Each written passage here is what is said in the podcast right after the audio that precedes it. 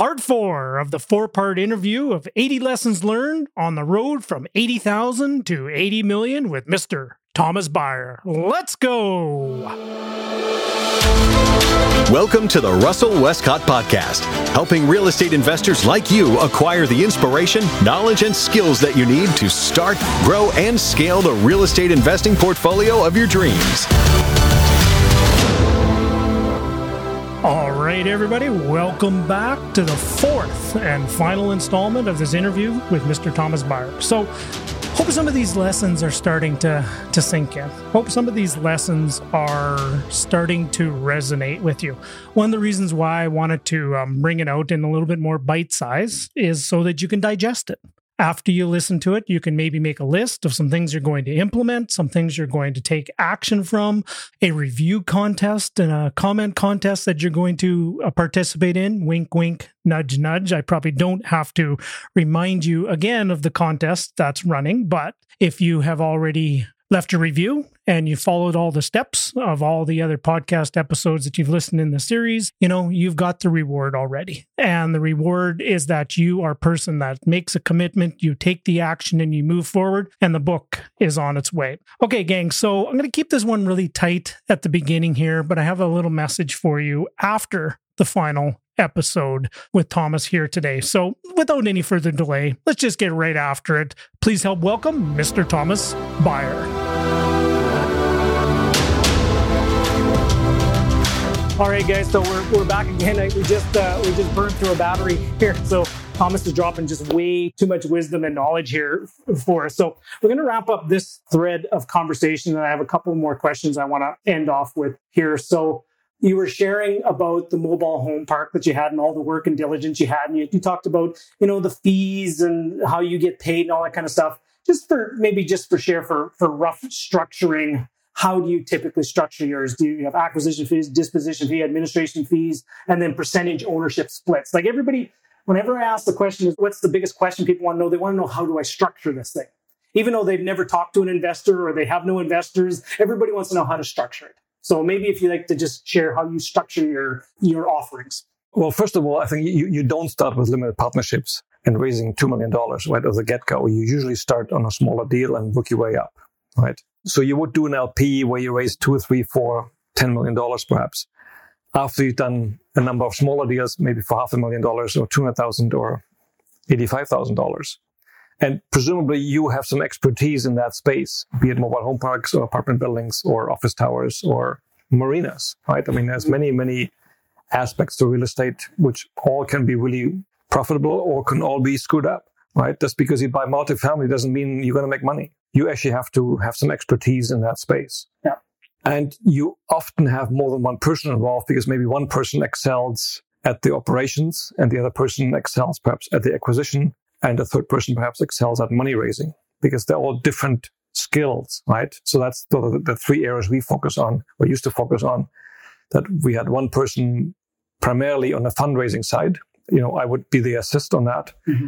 I was initially the acquisition guy, but I have, but later we had Mike who was focusing on acquisition. I would be on assist, and then we have a property management company now, which also manages uh, most of our buildings, right. unless they are in, in, remote areas, like Dallas. We had a, a, firm locally, right? Or if you bought something in Vancouver Island, I would hire a local firm probably in, mm-hmm. in Vancouver Island. So you you, you got to have your expertise areas covered. Yes. And all these experts or people have to make some money, right? So the fundraiser and, and profit's not a four-letter word. no, it's not absolutely. And but but the fundraiser, who is very active up front, mm-hmm. is usually compensated up front. Right. right. Might get a bit of an equity trailer at the end, but he's on the phone for six months to raise the money, and then he's more or less not involved anymore. Maybe with investor relationships, maybe the annual AGM, or maybe in the annual update, he has a little blurb but he's now onto the next deal probably, right. right. So that person gets paid usually a portion of your acquisition fee, maybe as much as 50%, or there is a sales commission even, depending on how you structure the deal. Right. Or you might take 25% or 33% of the equity overall, but it's usually much more front loaded. Similar with the acquisition guy, if that's the, the only role, that person might get only paid up front. And then you have operations, um, there's usually a smallish uh, asset management fee. In our case, it's usually about a half a percent of right. the asset value. Sometimes it's a percentage of rent, maybe two or three percent of the rent. Because what you will find even on a small scale, there is often very little cash flow in the beginning, Right. right? So sometimes you got to over raise money because you're short upfront usually, right? And, and the first two, three years is tight. You usually do the most improvements upfront and there's not enough left over to pay management fees. So if you want to pay a management fee, you got to raise that. Right. So if in your numbers you needed 1.8, you might raise two. Right. Right. Exactly. And there's what's often called a waterfall model, which is basic. It's called a water waterfall. A waterfall. Okay. which means how does the money come back to, in steps to investors? And it's usually something like that.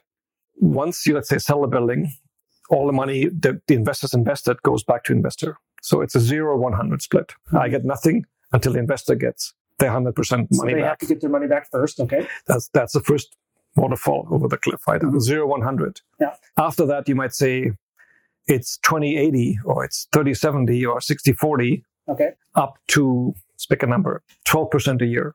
Okay. So if you are able to deliver eight percent overall, well then it's a 60-40 split, right? Okay. So but, but if you're able to, to, to generate 23% overall, well, only up to the first 12 is a 60-40, Yeah. and then maybe it's 50-50, or even lopsided in your favor, 80-20, once you're above 15%. Yeah. So that's so you got these kind of waterfall models because often you don't know what the return is. You might have a real a real home run. It, it makes not might not make sense to pay 80% to investors because you leave way too much money on the table for you. So if they're happy with a 15% return, let's say, but you're able to generate 25%, which can happen in development deals, then why not take that 10% and pay 15 to investors, right? So does the lawyer putting this together, um, imagine in, in part of the whole process of you putting that document together, the subscription document and clarification, the lawyer be asking you these questions on how do you want to do the splits and things like that. And there's probably no hard and fast rule, is there? The, the It's a little bit of an art and a science. law- lawyers are usually not business-minded people. So if you take, say, I take an eight percent fee, you said, sure, I'll put eight percent in. It, it might have have, to be able to sell it though, too. it, it might be totally crappy, it might be totally lopsided. You essentially kill the entire deal. But if, if you say eight, the lawyer says, sure, I'll put eight in because he just puts the number in, a, in Okay. a, and he's not usually involved in a pro forma. You know, unless he's been doing many syndications, I think he wouldn't know whether 120,000 bucks a door from multifamily building in Edmonton is a good value or not. Right. So they're the really lawyer just- wouldn't know that. Their know. expertise is just putting structure. paperwork together, what you tell give them instructions to do. Correct. And, and, and of course, you, you can, and, and that's why I often don't invest in certain deals because they're, they're so lopsided towards the syndicator. They take all the fees up front. They take a lot of huge management fees, and the entire risk is on the on the oh, and one of the investor, right? principles you you you've shared, I'm not sure if it's in your book or not, but it actually has to be saleable. You have to be able to sell it to somebody. It has to be has to be in favor for the investor first. You know, at the end of the day, the investor and the consumer will always vote with their money, Right. always. Right. And if you have a crappy deal and too much in your favor, you get no one to subscribe to it.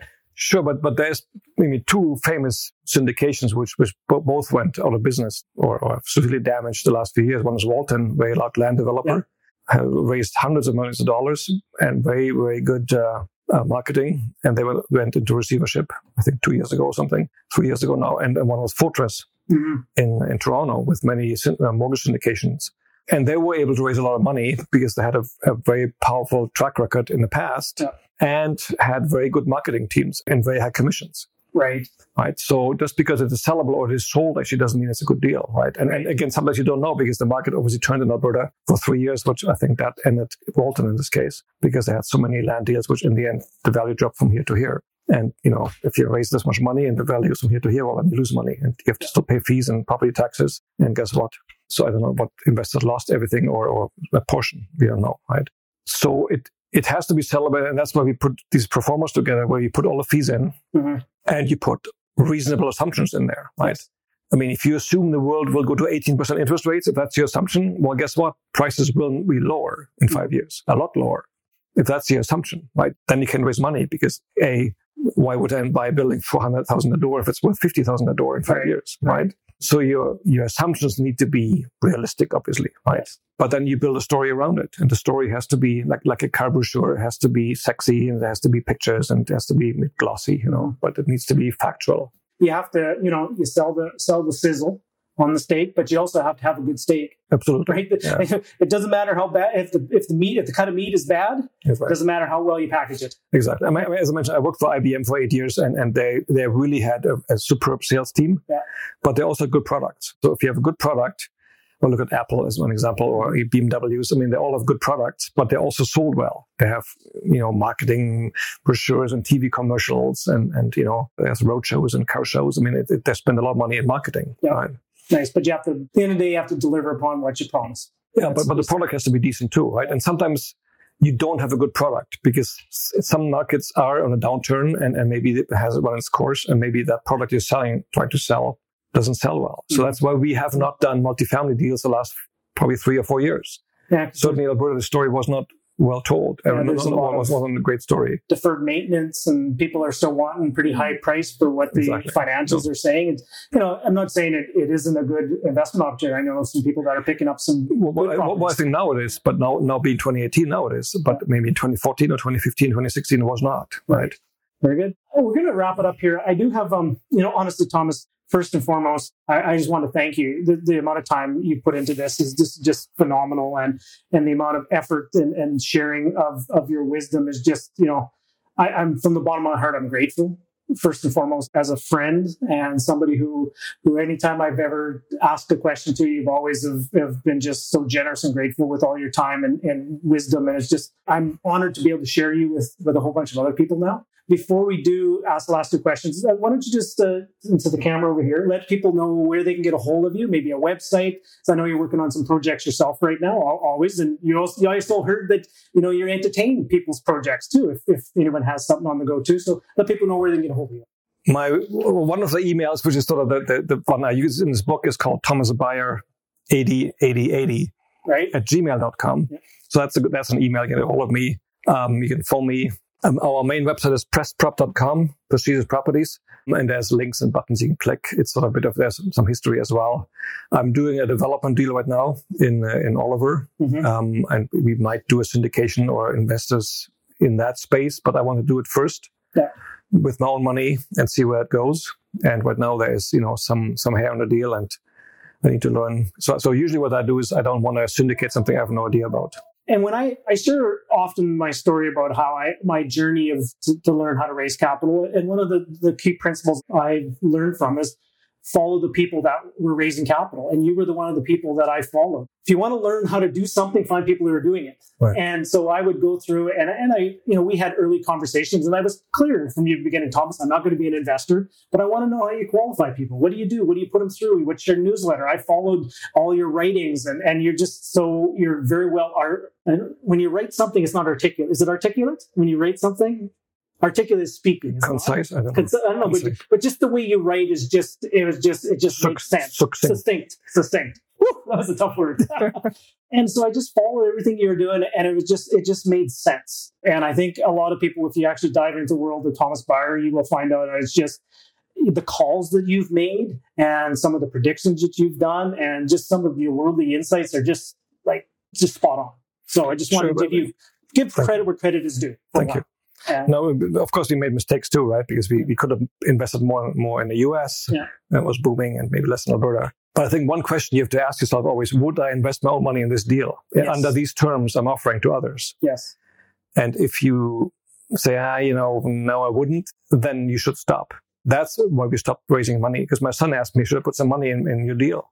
and I said, and it, Alberta was about to turn, right? It was 2014. I, I, knew that there was a peak. I said, no, don't. the market is turning, so don't put money in. And mm-hmm. sure enough, the market did go down, right? Right. So I figured if I can't recommend this investment to my son, who's a doctor now, then I shouldn't ask other people to invest and we stop fundraising, right? right. Um, so I, have told him since, cooking, eating your own cooking, right? As it turned out, his wife's parents invested in the mobile home park deal because they actually live in Rocky Mountain House. Right. Um, because uh, you know at that time it was a good deal actually, right? Mm-hmm and, um, and based upon the market conditions and you analyzed it yourself and that's the criteria you have is would you feel comfortable recommending it to your family? Exactly. With your money or people close to you right? Yep. very good. So speaking of that that's actually what a, what a great segue that leads into to my last um, conversation threads. You know so what are some of the advice you'd offer people? What are some of the big mistakes that you see people making, and what advice would you offer people, whether they're just getting started, they've accomplished, or maybe they're ready to become the next Thomas Beyer out there? What advice would you give them, or based on some mistakes you've made?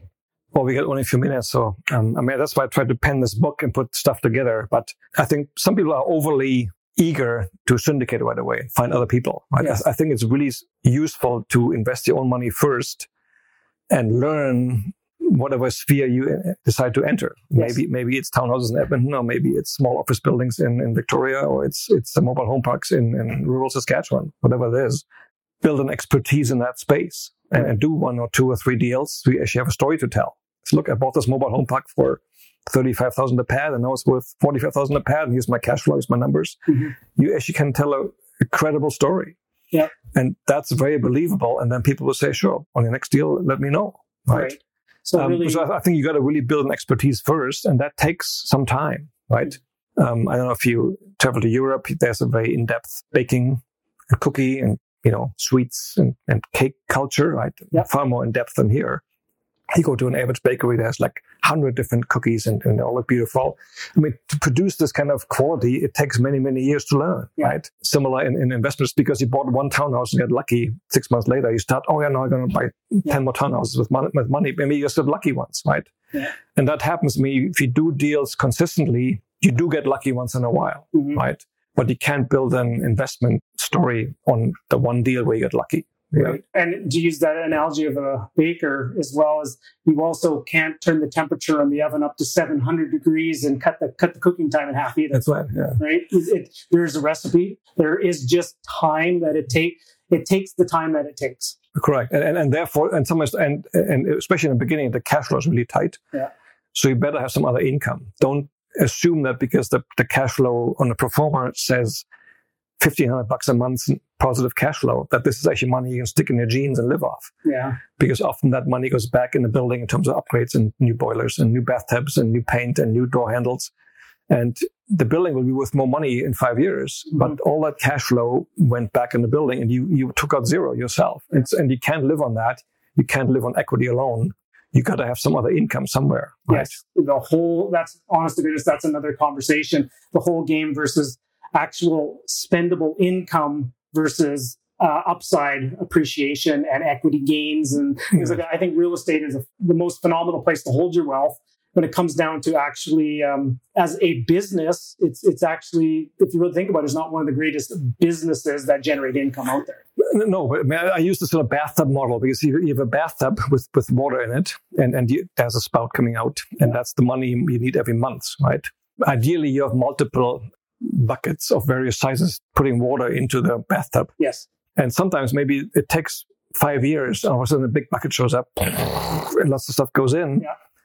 and then nothing for five years or for three years. Right. And then two smaller buckets come in, right? And, and maybe you have some two or three other little spouts which put water in the bathtub, right? So that's sort of the bathtub model I think about of my own cash flow needs that I need money every month coming out. But as long as there's enough buckets filling the bathtub, Yeah. And there's not pressure to come out, Yeah. you if know, you're- okay. So, so if your only model is just living off the cash flow off of you know a portfolio of five or six rental houses that Right. that's not enough that's not enough buckets coming in correct, it's not right. right And there's always surprises. I mean, there's vacancies as part of the Mhm. game. There's always some dumb tenants who there's fires. There's, you know, stupid stuff like, when you you know, the sign, thou shalt not piss in the elevator. Uh, you know, it's rather obvious, but people still do that, you know, they, That- they, they forgot the word not in there and, and, and, you know, you got to clean that up and, you know, there's damage to the cables and crap. Like people just do stupid stuff sometimes, right? so what would be um you were to leave our audience here. Last question i maybe one final word of wisdom from thomas Beyer from from the 81st lesson the, the next the, un, the unwritten chapter of the book. So guys i'm going to hold this up one more time. Make sure you pick up this book. It's on my bookshelf and i, I refer to it all, all the time as well. What would be one more chapter you would add to that as some inspiration for everyone watching Well, I, I still think it's, it's, it's important that you take action, right? And you cannot be perfect. So once you have acquired some knowledge, you know, in, in the sphere you want to operate in, in the city you live, perhaps, because it's a decent city and there's upside, just do it, right? Mhm. And yes, you won't be perfect. And yes, maybe you pay too much and maybe you're not the perfect manager, but as you do it, you learn a ton, right? And the next deal you're doing, you, you get a lot better. Your offers will be sharper, quicker. Your operating expenses will be tighter. You know, you, you build a bigger network of realtors and property managers and, and painters and plumbers and, and investors, right? So I think the trick is to just keep doing, right? Right. And there will be setbacks like we had in Alberta for three years and it's tough, right? So you have some reserves, hopefully, and, and live with these reserves and then keep on going. Yeah. You know? And um, in, uh, you know, of doing the work every day and learning from everything you've done and mistakes that you've made. Lo and behold, 20 years later, become an overnight success. That's right. Well, as you, let's see today, I mean, today is kind of a cloudy day, but yeah. guess what? The sun is still shining behind the clouds. You know? Yeah, it is. And you're going to go downstairs and get on your, your electric bike and go for a tour around this beautiful place that you've lived, and you've earned everything that you have come your way. And and the reason why you've earned that, Thomas, is because of your genuineness, your authenticness, and your, your willingness to share. So I wanted, on behalf of everyone, I just want to thank you. Thank you for your time. Happy to thank share. Thank you for all your wisdom. Thanks and guys, for your time. Russell Westcott, I look forward to catching up with you on the next interview. Okay, bye for now. Thank you, guys.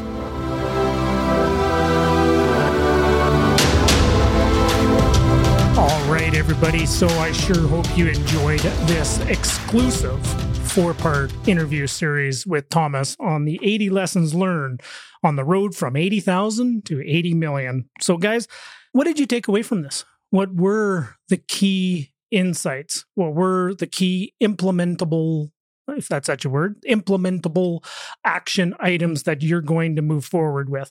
If you reached out and you've s- submitted a review as part of the review contest, here's a homework for you.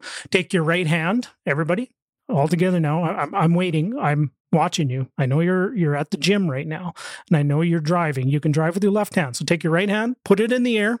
Everybody doing it? I'll wait. Right hand in the air. And what I want you to do is take your right hand, put it on your left shoulder, and give it a little pat, pat, pat. Give yourself a pat on the back for taking the action and moving forward. Okay, gang. So, what I want to leave with each and every one of you here was a following message if you're interested in moving forward and if you're interested in hanging out with a group of like minded people, people that have scaled portfolios, people that have busted through the biggest obstacles, people that have accomplished their goals faster than they could ever dreamed. You know what? I was sitting here this week just sitting down and you know reviewing a lot of the coaching clients progress that we're they're making and i'm just going through each of the clients and just going through the projects that are involved with it. And honest to goodness i'm losing count on how many properties the clients have. I think the number if i truly would sit down at it it would probably be over 400 active deals that the coaching clients are are working through right now. But you know as blessed and as honored and as impressive as that may sound the thing that i actually hold myself a little bit more maybe the best word would be proud about is that just recently another client submitted their resignation letter. And that's actually one of the guideposts I use within the progress is how many people are leaving maybe an unfulfilling job. How many people have submitted a resignation letter and have now jumped in with both feet because they have a solid plan, they have an action guide, they have support, they have the resources, they have the right steps in place to make the journey into full time entrepreneurship, full time real estate investing, full time e commerce person. They have now got the confidence to move forward with that. And that's one of the things that I actually part of my coaching I do with a lot of people. A lot of people, you know, don't have the fulfillment in their work, which is totally fine. Um, maybe they're looking for something else. And one of the things that I do is I help people bust through that scary step of taking that next step to maybe going out on your own, to walking away from the job, walking away from the unfulfilling work that you do. Okay. So it's a deeper conversation that I can just maybe just do an end of a podcast episode here with you. But here's the thing is if if you're looking for fulfillment, if you're looking for more, if you're looking hanging out with a group of people that are pushing each other and moving forward and helping support each other, I would encourage you to check out the Raising Capital Academy, or I would encourage you to check out maybe a coaching program that I have available to help you move forward. Um, if you go on to wherever you're listening to this, the show notes, there will be a link to the Raising Capital Academy. And in there uh, will be a, a link to a, a, more than adequately detailed website that's been built out to explain all the information and all the details and all the resources and all the materials available for at your fingertips uh, 24 7, 365 days a year. Let's put it in perspective this interview that you just heard from Thomas Beyer, members of the Raising Capital Academy have had access to that for more than two years. And each of the new content pieces that I bring out, the exclusive high end VIP materials that I do with the like interviews like the one you just heard, Raising Capital Academy members get that first. Raising Capital Academy members get all those uh, implementation webinars. They get access to the leadership program that's being developed and will be launched in early 2022. They get access to all that first, and in many cases, they will get access to it for free. So I would encourage you, if you want to move forward, if you'd like to be one of the people that do versus just talk and think and dream, check out the Raising Capital Academy. If you go on wherever you're listening to this in the show notes, you will find it. If you can't find it there, jump onto my website at russellwestcott.com and there is a link about halfway down on the opening page. And if you like, by all means, book a consultation. Would love to have a conversation about this to see if it's a fit, to see if this will help you move forward. Okay, gang. So please, once again, if you have submitted a review, congratulations. Remember the pat on the back at the beginning. If you are about to leave a review, I believe I'm still going to leave this open. I, I committed to one month after the first episode that it came out. I will leave it open.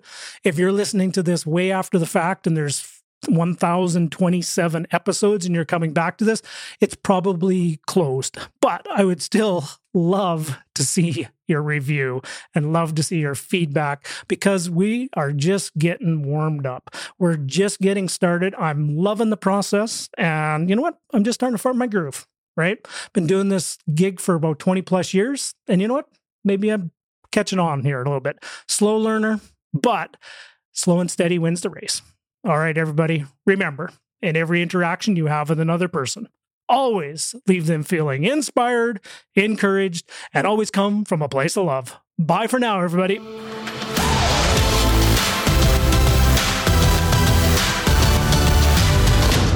Thank you for listening to the Russell Westcott Podcast.